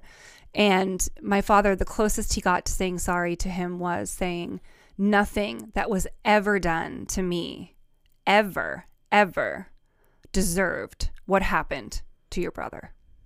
Nothing. And we read the letter, and my mom and I both pointed out it doesn't say sorry. And, you know, I don't know what to say about that. Words matter. Mm-hmm Like you said, what, what would that have given, you know? mm-hmm So I don't know. Oh wow, that's. And did he ever? uh, So after he got out, did did he just like we're all moving away from Pennsylvania and starting over in a complete like let's you know So when he got accepted to Susquehanna, it was that New. York? Susquehanna is a college in Pennsylvania. Oh okay. um, when he got accepted, there was a conversation between, I think it was his lawyer and the president of the school, or it was his chaplain at the mental institution and the president of the school. They negotiated his acceptance. And the president interviewed my father. And it's kind of this moment where, like, you know, he takes all the papers and kind of stacks them and he says, Never ever speak of what happened. Never. Don't ever tell anyone. And so my dad didn't tell anyone until he told my mother. Wow. Why did he tell your mom? Or They how w- what, did, did did she know before she married him? Yeah. Okay. He told her on the third date. Was that the first time he ever told anybody? In a was long the, time? Mm, Well, that was the first time he told, like, yeah, somebody close to him, sure. Yeah. Wow. Now, some of his friends already knew from childhood, Sure. obviously. He had to reveal to a colleague that he was on a trip with because he studied cold climates. So, a lot of, a big bulk of his research was on cold climates and its effect on humans. And so, he was in Alaska a lot. And um, so, he went with one of his colleagues and they had to get military clearance. And of course, all that shit shows up, Mm-hmm. even if it's not a felony, right? Everything shows up.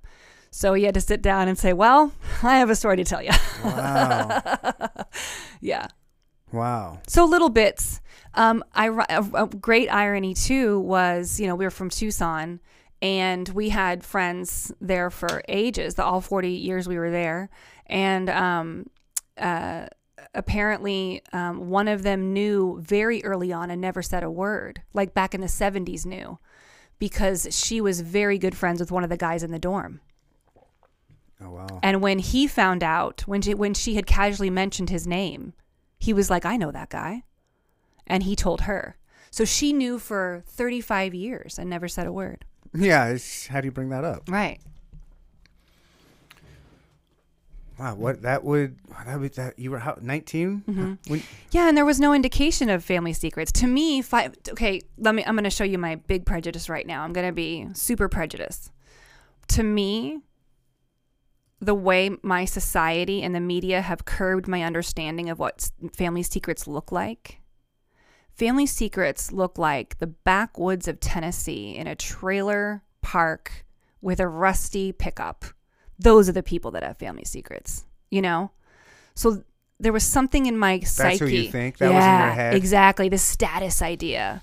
Only poor white southern trash have family secrets, you know. And I was like, they're out squealing like right, a pig. in right, squealing like a pig, right? Yep. Mm-hmm. It's right, this right. So I had to really kind of pull myself out of this weird prejudice, messed up thing I had in my head about status and family secrets and stuff, Mm-hmm. you know, because you know all those rich white senators have family secrets.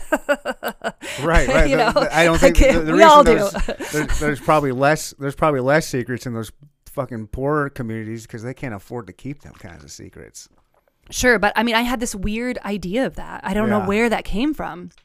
Um, and I had to get over that fast um, because I was I had to get a, a super big education in like prisoners and prison systems and death penalty and like I was like, wow. I mean, it was a whole new. I mean, it was an a, a- an identity shift on a dime. Wow, what does that? Yeah, what did that do? Did that? How old you were? 19 when he told you? Mm. Huh. Is that when I would have won? Yeah, and he had a heart attack. That's why he told you because he kind of figured he might be gone soon. How long? Yeah. Well, he knew he didn't want anybody else to tell. Just in but ca- me. okay, it was like an insurance policy. Wow. What did what did oh, what did you do? Like, what was the first thing you did? Like, Okay, so I just wrote about this. This is what I was writing about last night. Um, the day after, I had I had um, I had gone to my boyfriend's house or something and like woke up and because he lived closer to campus, so then I woke up the next day and like walked to to school, and I was um, just in this chapter I'm writing about. I'm talking about like how all of a sudden I go from this like upper middle class white upbringing to like the word murder being in my life, this word that only belongs to the evilest, most disgusting, gravelly pits. You know, like what's that? How's that? How's that in me? You know, I worshipped Olivia Newton John as a child, and now I have the word murder in my life. Hmm. You know, like what the hell? So I all these machinations are going on in my head as I'm trying to figure out like these things are flying at me. You know, like well then that means that no wonder he had a gap of those years. That's why he had that gap because there was always a gap in time in my dad's life that I couldn't piece together. you know, he kept saying he was in school for 12 years, you know, like what? Um, anyway, all these things. I get to class, it's advanced English. I have to be there for some reason. I don't know why. It was some attendance thing. I don't know. But I'm there, 8 a.m. class, and I'm sitting there, and I am just basically looking straight ahead, you know, going like, don't fucking even talk to me. like, my whole life just changed. I don't know what the hell I'm doing here. I don't know who I am anymore. And I'm always the talkative. I'm the extroverted introvert, right? Like I, I really don't want to do anything but stay home. But when, if you get me out, I'll just talk a mile a minute. wind you up. There she goes. Yeah, right, exactly. um, so I get to class and the we're going through a series of debates. So it's this this um, this debate team. It's their turn. They're doing feminism or something, and then they decide that what they want to do is an exercise in the class where they pick out of a hat subjects they want to debate, and they pick me and this other guy to debate because we're the best debaters. Oh no. And I was like, fucking shit. And they pass around the hat, and the first thing he pulls is affirmative action. And uh, he, we already knew where we stood on it, and we'd already kind of debated it. And also, I didn't feel like I was educated enough about the topic to actually have a robust discussion. So I was like, okay. So we, we decided not to do that. He goes back into the hat, pulls out death penalty. And for the first time, You know why that happened, right? why? It's a simulation.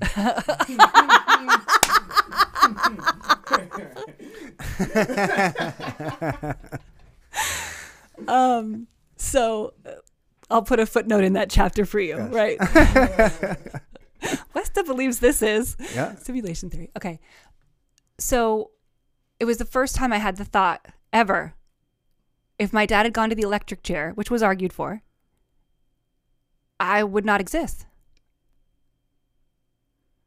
And for the first time, I recognized like I was now somehow a degree away from the whole concept and discussion of the death penalty. Mm. And I was like, I remembered this like this weird existential pause inside of my whole being, right? When he said death penalty, and I was like, oh, that was me, and, I, and it was like this weird identification all of a sudden, and I and it came spontaneously, like I, I just recognized immediately, you know, this wasn't drama. This was like whoa, and so I somehow got through that debate. I mean, I somehow.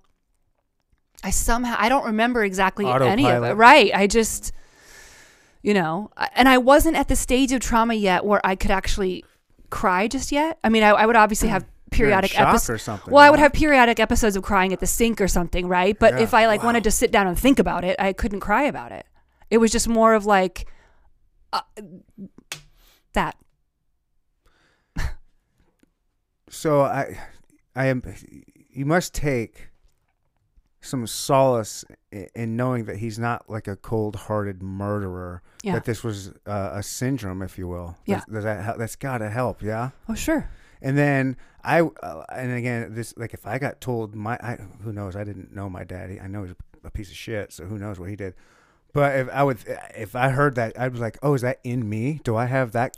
Absolutely. You know, but go straight to the DNA. right. But then are you like, well, no, because his was like that was more more nurture than nature. It took me years to understand that quite possibly one of the reasons why I feel so contradictory in my nature is that I have his before and after inside of me. Okay. You know, I still have the DNA that was that mad person, and I have the DNA that was the healthy person. Right. But nothing. That seems like to me. So it's something in me Yeah. is always naturally just like this completely contradictory. I'm a walking contradiction, kind of. Yeah, I would look at it. I, I don't know. Think of it like that bad part, or whatever that one part that's like locked away, and it, it can- maybe it's something like a plant that can only be grown like your father's from a very young age, and it Mm. grows. And yours, you've got the seed, but you don't have the plant. Yeah, I, I think I agree. I, I, I- was, I- yeah, Like I, his I- plant got watered and nurtured and grew up to do the act. You've got that same DNA seed, but it's just never got watered and nourished or anything. It's just it's Sure. just a seed. Sure.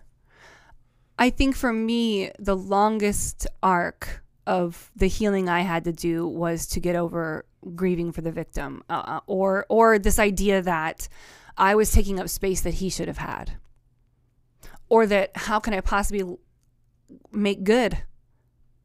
Because I I felt forever that I was simply existing and living in replacement for what was taken away Yeah. and I, I I've got to extricate myself from that. It's not my fault. Right. That's what I wonder. Like, what- is that is that what they call almost like a survivor's guilt? It's a second generation trauma syndrome. Okay. Where you get wrapped up in the guilt that was basically you inherited. okay. You know, I was I was oh my god, and you know, I mean, I already had some early childhood trauma too, so my self worth wasn't all that you know fabulous. Um, but then you pile that on top of it, and that initial that initial seedbed in me that said I had no self worth is just going to interpret this new thing, going, I shouldn't even fucking be here. 19 too. You still Yeah. got another six years of your brain growing. Yeah. Wow, that's so what a lot to it, handle. it was yeah, it was a huge dive into like I suck, you know, Does that um, what do they call it? Second generation trauma. generation trauma regret. Does that also go to another? Like, how many generations does that typically last? well, you still see in African Americans the nick of slavery in their blood. Yeah, In the Irish, you still see the famine. yeah. Um, so it it's still there. You can permanently. That's called epigenetic inheritance, where like the DNA just a trauma can actually affect. It'll put a marker in that DNA, and you will pass it on. And they've studied alcoholic families where. Um, daddy didn't start drinking until the last two kids, right? So like they can take the DNA. You looked right in my eyes when you said that. Sorry. I don't know how many kids you have, but like Two. Oh, okay. But the point I is, I just started drinking. but I'm saying what are you like doing to me? the kids in the initial part, right, where dad was not an alcoholic and then dad became an alcoholic, right? These children have two different DNAs, and I don't mean terribly different. I'm just saying the, these these ones are soaked in that little marker of the trauma.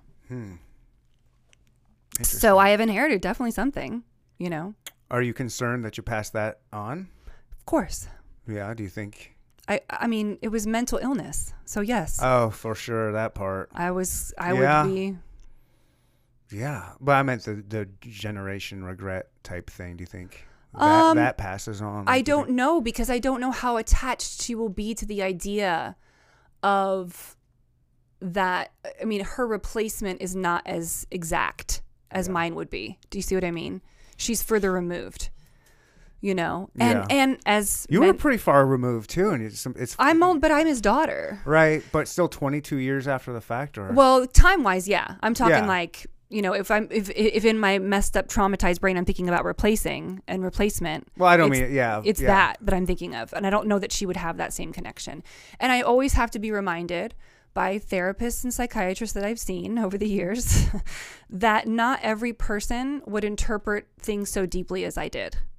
Okay, You know, yeah, there's a lot of people, and people have told me this, who would just, you know, so my dad killed somebody. That has nothing to do with me. yeah, And to that I say, true. yeah, And I would also say, yes, I am a sensitive individual. yeah, yeah. And I would say, yes, I take things to mean things very deeply. My nervous system is just built that way, right? Yeah, that's okay. and I would also say, if anyone would kindly wake the fuck up, you can't live in America and not be affected by this issue, you know? So, I excuse me for wrapping myself up in something that I think everybody should be concerned about. There should be no children dying in schools. None.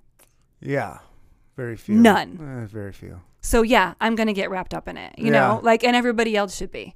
Everyone should. Every, it should be this personal to everybody, because those are our kids. Yeah. It's uh it's you don't like reading about it or No. seeing it on the news. You just it's yeah, I hate I mean, you just have to sit there for a second and put yourself in a position of going to pick up your kid, and instead you're going to find out if they're dead or not. right. Just for a second, please put yourself in that position because that is an American experience. Yeah.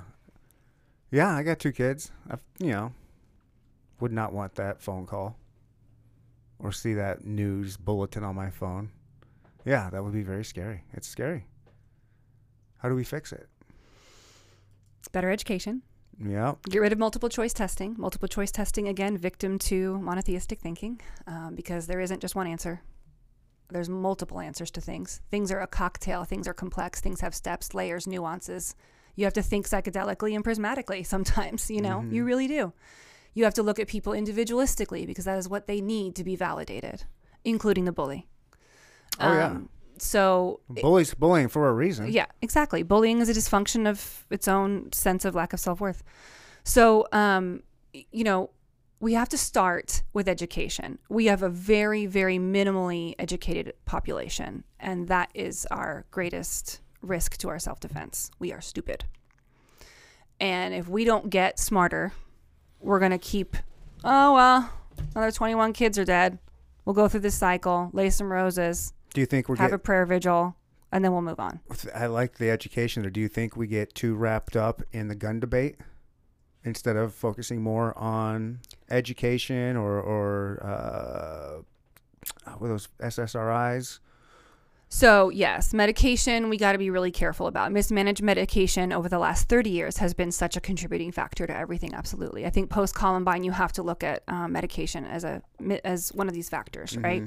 Um, a comorbidity, if you will. right. Um, so that was not my father's case. And, you know, school shootings have been happening since 1840. So you have to look at the spectrum mm-hmm. of things. Then you have to look at, okay, so when we talk about gun debate, right? The Scalia interpretation from the Supreme Court of the Second Amendment, which only happened very recently, this new interpretation that you had a right to, you know, all the firearms. You had this right to hold it, have it, conceal, carry, all this. All that came from the Scalia interpretation, and thus began began then the proliferation of of the the more machine gun, semi-automatic, AR-15, all that stuff. Um, and then there was a the lift on the assault weapons ban, right? Th- then you start. I mean, you start to see, uh, you know, very clearly the escalation in this kind of stuff. So to say that guns matter, they do. It's shown and it's proven that's there's nothing to debate there. What is it debate here is I wish people could look at parts of the gun debate, right? When you're dealing with school shootings, the part of the gun debate I'm not going to talk to you about is the Second Amendment. I don't mm. give a shit about the Second Amendment when we're talking about school shootings. Table that. Table a bunch of other stuff about your rights and cold dead hands and whatever you want to talk about.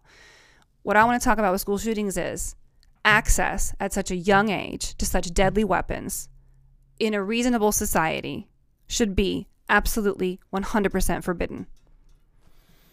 Well, that's where the education comes in. Exactly. Right. Yeah, and, I, and I'm yeah. I mean, I'll have a gun debate for sure, but yeah, my my point is, do we sometimes get lost in that? Because that's Yes. the first Exactly. thing that happens, and it just turns into the left and right arguing, and it's like, no, let's put that aside for a minute and let's attack Yeah. this from like we can't keep attacking the Yeah, same you have to get-. You have to get very specific about the gun questions when it comes to mass shootings and school shootings. And instead, everybody wants to pull it all in together. Mm-hmm. It's like, no, because then we're going to end up at a picnic talking about our pride and patriotism. S- Mm-hmm. That's not what we want to talk about right now. Right. we want to talk about how young children are getting access not only to the guns, but to the ammunition and then to the mentality to carry it out. Where is that coming from? Why is it happening? Right. What are they cooking in? You know, Well- and there's just enough factors that happen in this country to have that happen enough Mm-hmm. that we know it's an American problem. Yeah, and that is where I think education needs. I, I'm, I agree. Education solves. I mean, so many problems, all the problems, and I think we. I think there should be a mandatory class from a very young age that teaches kids how guns work and operate and how to handle them, the dangers of them. Uh, like you said, your dad said he was so afraid of them and so afraid for you to have them. That's just because you know he kn- he knows the power of it. But if you know the education of it and how they work, there's nothing to be afraid of. It's just a tool like a hammer. And once you, if you could just learn, just get that into most of the population, if they just knew the dangers, but also how they worked and everything, and then you have to start that that education somewhere. And if you get a couple generations in, you're gonna get these all these generations that know you have to keep these things locked up. You got to keep them away from kids. You got to keep everything, and that's just not hammered into people because I just don't think they have that ed- education of how they work and how dangerous they are and how easy they are to use and not use. It's just that, that- that's what I would like to see to help curb all of this instead of taking away. We need to educate from a very young age and just like every year have like an electives class on how this shit works. No? I think normalizing weapons is problematic in any culture. I would say that about any weapon. I think um, normalizing guns is frightening. I mean, I've lived in Europe, and the perception of Americans is really shifted over the years because the rise of gun culture. The rise of media. Uh, well, Explain just showing what what- if it bleeds it leads. yeah, but you can't argue the statistics on gun purchasing. I mean, we have 330 million guns in this country. And very little deaths compared to that number. Well, I don't know what the statistics are in the ratio of the amount of guns per deaths. I don't know. I don't know that that could be because I mean Switzerland certainly they have a lot of armed people and almost no deaths. I don't know anything about Switzerland. Uh, well, in Switzerland, if you get your ammunition, it has a serial number on it, so all of your bullets are marked, and they're very expensive. yeah.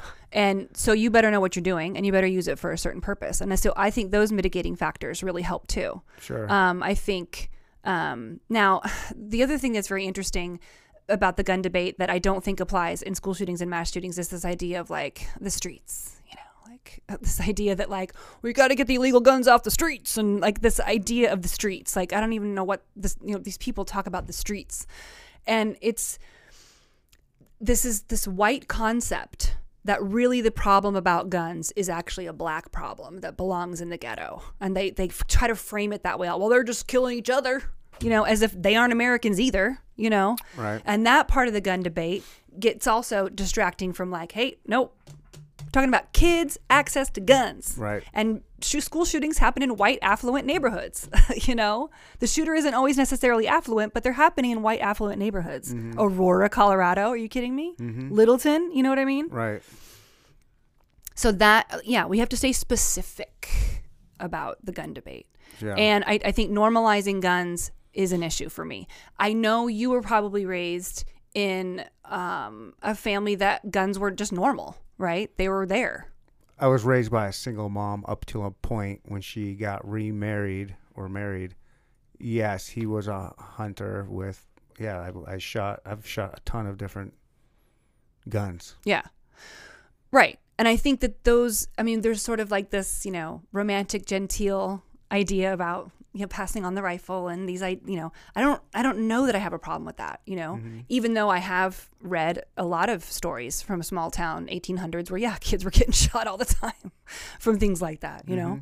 Um, but it's when we start bringing in the Glocks to the house and the AR-15s into the house, and we just lay them around, and they're in the Well, that's closet the part or is whatever. laying down in the process. Bring Yeah. them back. But this is what's safe with them. happening. I know that's where the education. That's where my argument Sure. of education but comes in. is it normal for every person to own a gun? Is it normal? well, there's a lot of things people do that aren't normal that are still right. Just because it's not normal doesn't mean. I mean, not normal. What's your definition of normal? Because everyone doesn't have one. The mentality behind purchasing a gun, right? Everyone's got their own reason. You don't think it's the idea of the home invasion? I think it's a lot of personal protection, whether it's I'm going to keep it on me or it's it's home invasion for sure. Okay. And if it's home invasion, I suggest a shotgun. That's the best, safest, Okay. you know. But I mean, to each his own. I mean, if you want a pistol and you like, I mean, there's, I know uh, gun culture is is huge. You got just people who just like to go out to the range and shoot metal targets with their pistol and speed race with it. Ding, ding, ding, ding, ding. Like there's just fun. There's just fun. They want to go out and shoot clay pigeons. You know, they just want to trap shoot. They just, it's it's a huge, yeah, it's a huge hobby for people. They all have their own reasons. Yeah, there's no one reason why certain people get guns. It's just like anything Sure. else. I want it to Yeah. protect myself. Right. That, and that's the number one reason I think. You know, we have a right to bear arms. Is you know, is we have a right to protect yourself. Yeah. Well, you know, 10 days ago or so, or two weeks ago when I was on the, the other podcast talking, you know, one of the focuses was the gun culture that is also the Christian evangelicals. You know, because there's tons of people in gun culture that are also atheists. You Yeah. know, like, you don't, there, there's such a, it's such a large demographic in America. You can't, it's not monolithic. You can't look at it as like these gun owners. It's like, that's another thing. You can't just say, well, these gun owners. Well, there's a lot of different gun owners for different reasons. Oh, the spectrum's wide. It's very wide. Yeah. Yeah. Again, so we're talking about specifically. It got even wider when the pandemic hit, especially in California. Right? All of these, yeah, these gun Right? hating uh, liberals over there were like, I think it's how how do I get a gun? Yes, I think 20 million guns Yeah. were sold. Yeah, Yeah. I know. it's kind of funny, But again, this means that we're more paranoid. right? It means we're scared. and that and- means that's a twenty more million, probably a good percentage of them is uneducated. And a lot of out to- education would take care of that paranoia. Exactly. Paranoia takes a lot of energy. Again, Mm-hmm. stress. like we're such a messed up nation, you know. Plus the SSRIs were consuming consuming 80% What's a of the, better the nation, though? world's You know, you, you asked me where would I live? Where would you live? I would I would live in Ireland, England, or Central Europe. I would live in Canada. Yeah, I would live Costa Rica. Yeah, Yeah. Oh yeah. for a long time. Like Sure. you're gonna get sick of it. Why? I don't know. Why, I mean, just- you're gonna get sick of America. Like that's weird, right? It's your I home. don't know because you got a lot more to go see and, and there's a lot more to do. I don't know. Just it's just that I can go to a couple different oceans Yeah, and but the I, and if I live in. Central Europe, I'm literally an hour away from any country I want. yeah, no, look, I, I'm. It's I don't know. I would think it'd be cool to live over there too. Yeah, I don't know. I, I think I don't know enough about it, but it's, I think it'd be cool. I don't know if I'd miss America or not because there's a lot of things you can't do over there that you can do here. Exactly. There's way more convenience here. I mean, if you want to walk around, and now I know it's changed a little bit since I was, you know, kind of living in that area, but if you want to get a cup of coffee and just like walk around a little bit, it can, that can be difficult sometimes, you know, like it, there's not, the convenience of America is so unsurpassed. Yeah. And it's true. And I this is confirmed and I ask all my European friends and all my Asian friends the same thing. What is it about America that you think of? Like what do you think when you think about America? And they all they like they look to the sky romantically and they say you feel free. You f- like when you get in that country, you feel free. And it's a different kind of freedom because they have the same rights as we do, you know. It's not there's not point, different Some. well, in Central Europe, it's the same. There's not. They're all democratic, liberal, free speech, free everything. Watch Um, it with that free speech. You just can't be a Nazi, which I find reasonable. Um, but I think that uh, yeah, I there's better things about things that they have stuff figured out over there that we haven't. You have to grant them that. You know, their economies are great. Um, their education systems are great. Their populations don't graduate with thousands of dollars of debt. They're immediately able to put their money back into the economy, buy cars, buy houses, buy property. well, our military sucks. yeah. All right. Well, and a lot of them are actually conscribed also to military. There's a number Yeah. of Western European countries where men have to serve.